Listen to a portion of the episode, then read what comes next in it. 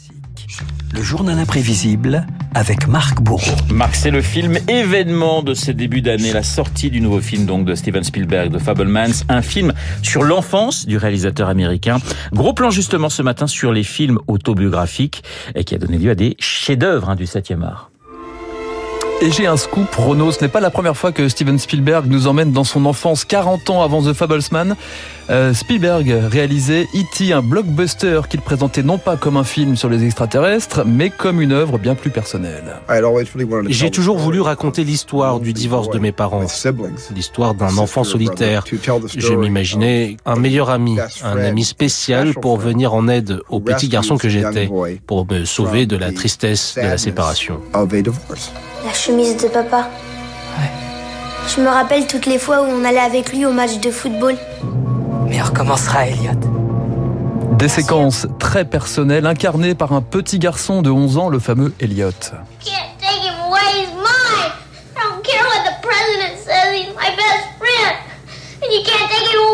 Renaud, vous entendez l'extrait du casting du petit Henry Thomas qui avait bouleversé le réalisateur. Le choix de l'alter ego, justement, une quête essentielle pour un autre monstre sacré, François Truffaut, quand Truffaut rencontre son double, Jean-Pierre Léaud, lors du casting des 400 coups. J'ai 14 ans. Ah bah c'est un peu vieux là, pour les reparticipants. Oh oui, mais je suis pas très grand. Hein. Puis vous aviez dit qu'il fallait un gars qui soit gouailleur. Et ben, le gars penseur, moi... Non. Non. Dans la vie, tu es plutôt triste ou gay ? Oh, moi je suis gay, je suis pas triste. Formidable, hein, toujours cette séquence. Ouais. Jean-Pierre Léaud, donc, qui se révèle alias Antoine Doinel. 5 films au total, aussi bien fictionnels que personnels.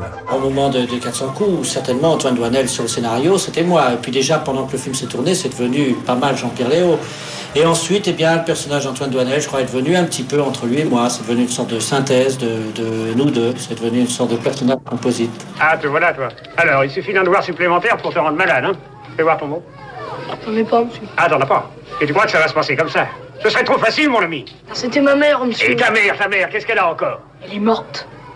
Ouais, la série des Doinel, des films où se confondent la vie de François Truffaut et le cinéma, un enfant rebelle livré à lui-même. Les 400 coups seront d'ailleurs considérés comme un brûlot contre ses parents. François Truffaut fera d'ailleurs son mea culpa quelques années plus tard par l'intermédiaire de Claude Jade dans Domicile conjugal. Tu sais, j'aime pas tellement cette idée de raconter sa jeunesse, de critiquer ses parents, de les salir. Je suis assez ignorante, je sais, mais je suis certaine d'une chose, c'est qu'une œuvre d'art ne peut pas être un règlement de compte, ou alors ce n'est pas une œuvre d'art. Bon, bah justement, tu vois, je me suis posé la question. C'est à ça que je pense en ce moment. Je pense tout le temps. Des films où se mêle l'histoire personnelle imprègne aussi les œuvres de Maurice Pialat, mais les souvenirs au cinéma, ce sont parfois des événements précis. Plus de 40 ans ont passé, mais jusqu'à ma mort, je me rappellerai chaque seconde de ce matin de janvier. L'hiver 44, Louis Malle assiste à l'arrestation dans son école primaire de 3 élèves juifs et du prêtre qui les cachait. Il avait alors 11 ans. 40 ans plus tard, il posait sa douleur sur la pellicule « Au revoir les enfants » en 1987. Ça a changé ma vie complètement. Ça m'a fait voir brutalement l'existence de la tolérance, du racisme, de la violence. Et pendant des années, je voulais pas faire un film. Il y a eu le procès Barbie. Et tout d'un coup, ça a fait remonter tout ce qui s'était passé à cette époque-là. Les enfants des années 80 se sont parfaitement identifiés avec l'enfant que j'étais en 44.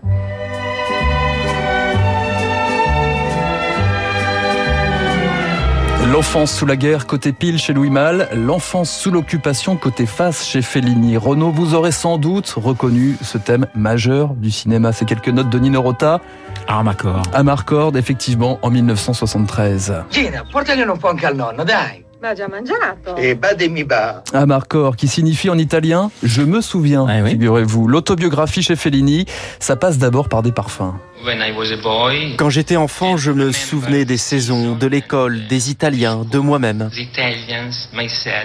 Certes, guarda. Et Marv. Et ça donne quelques séquences croustillantes. Cours de locution grecque, entre un professeur consciencieux, un élève un brin espiègle. Ça se passe de traduction. Répétez. Et man, ça non. Silenzio. Et man, ça Voilà, ça ne devait pas être triste l'école avec l'élève Fellini. On imagine Fellini qui partait de son récit personnel de ce film autobiographique pour en tirer un propos universel. Ce film parle de tout, de la famille, de la stupidité, de l'ignorance, l'espérance, la fantaisie, de la politique, la religion, de l'école de la vie. Tout peut être compris, ressenti. Et il arrive, à moi comme à vous, que votre personnage se retrouve inscrit sur la pellicule.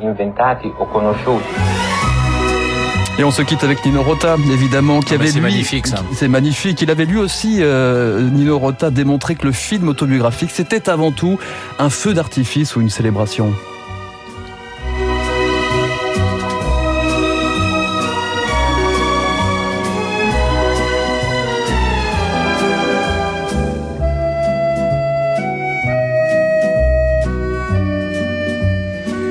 Le journal imprévisible de Monsieur Marc Bourreau, excellent comme tous les matins sur l'antenne de Radio Classique. Merci Marc pour cette évocation autobiographique. Un jour, vous réaliserez votre propre film et vous raconterez. Et vous serez dedans. Vous serez dedans, ça, évidemment. Moi, j'aurai un petit rôle.